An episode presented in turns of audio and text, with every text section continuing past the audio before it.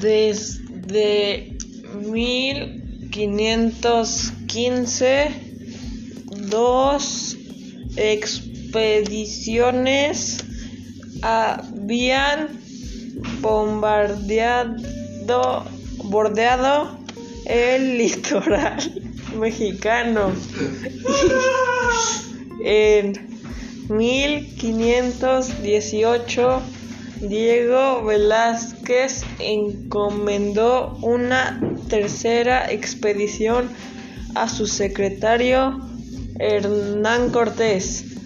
Este partió desde Cuba a finales de este año. En los meses siguientes, desobedeciendo las órdenes del gobernador, cometió lo que quería ser una misión exploratoria en una empresa de, en una empresa de conquista de proporciones legendarias.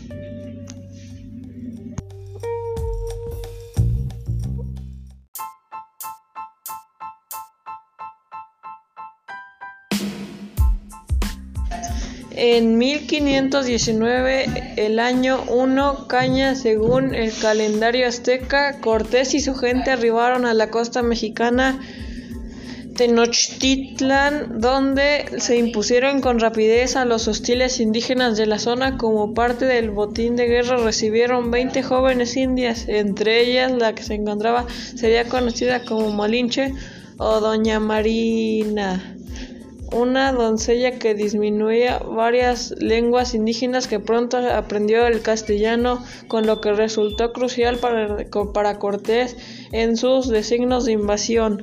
El conquistador engendró con ella a su hijo Martín, considerado el primer mestizo en América continental. En su camino hacia la capital del imperio azteca, los españoles lograron el apoyo de los nativos totonacas de la ciudad de Zempoala. De este modo, que de este modo se liberaban de la opresión azteca.